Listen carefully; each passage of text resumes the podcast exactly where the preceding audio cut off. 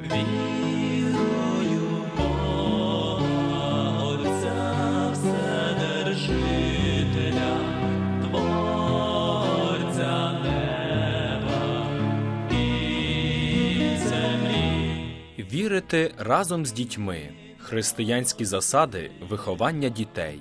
Передачу підготувала сестра служебниця Ірина. Світло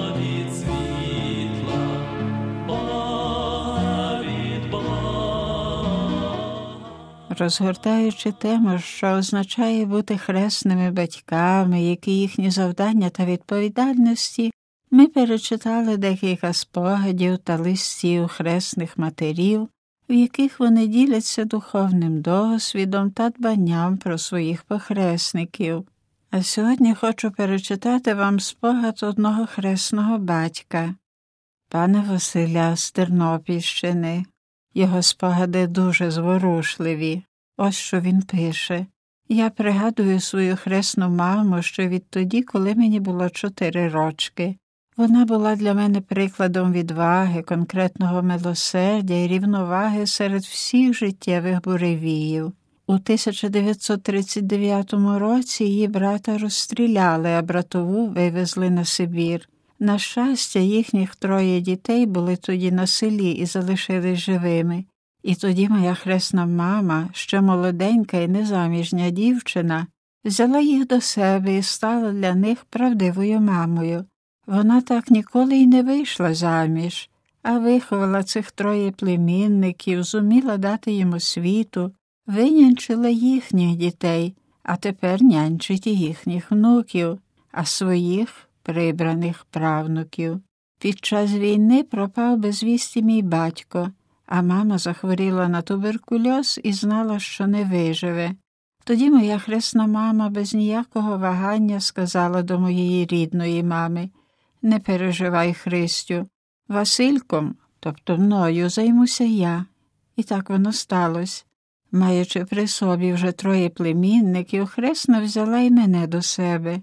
Думаю, що не треба вдаватись у подробиці, аби зрозуміти, що означало для молодої ще дівчини прогодувати і виховати четверо не своїх дітей.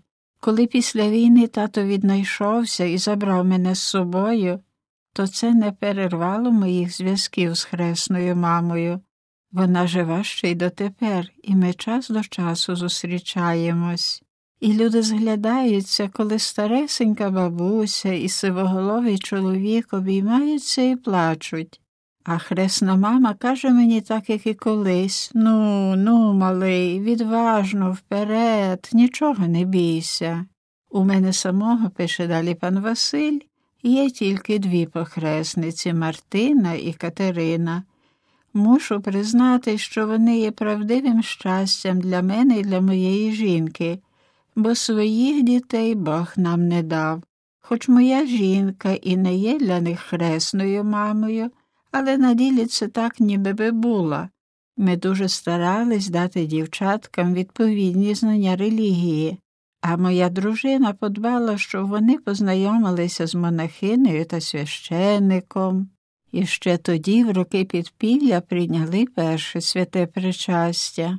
У нас вони навчились молитись і любити Бога, і ми такі раді, що Катеринин синок вступив до духовної семінарії, і буде священником.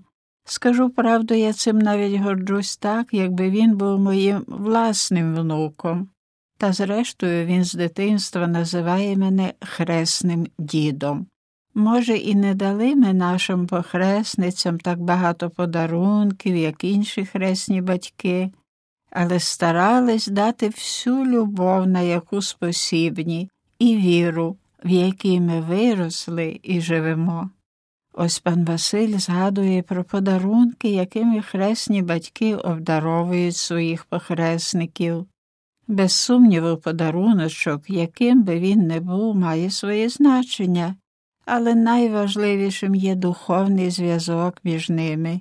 Дарунки, щоправда, допомагають розвивати цей упривілейований зв'язок з дитиною, але вони не можуть становити єдиний спосіб їхніх стосунків.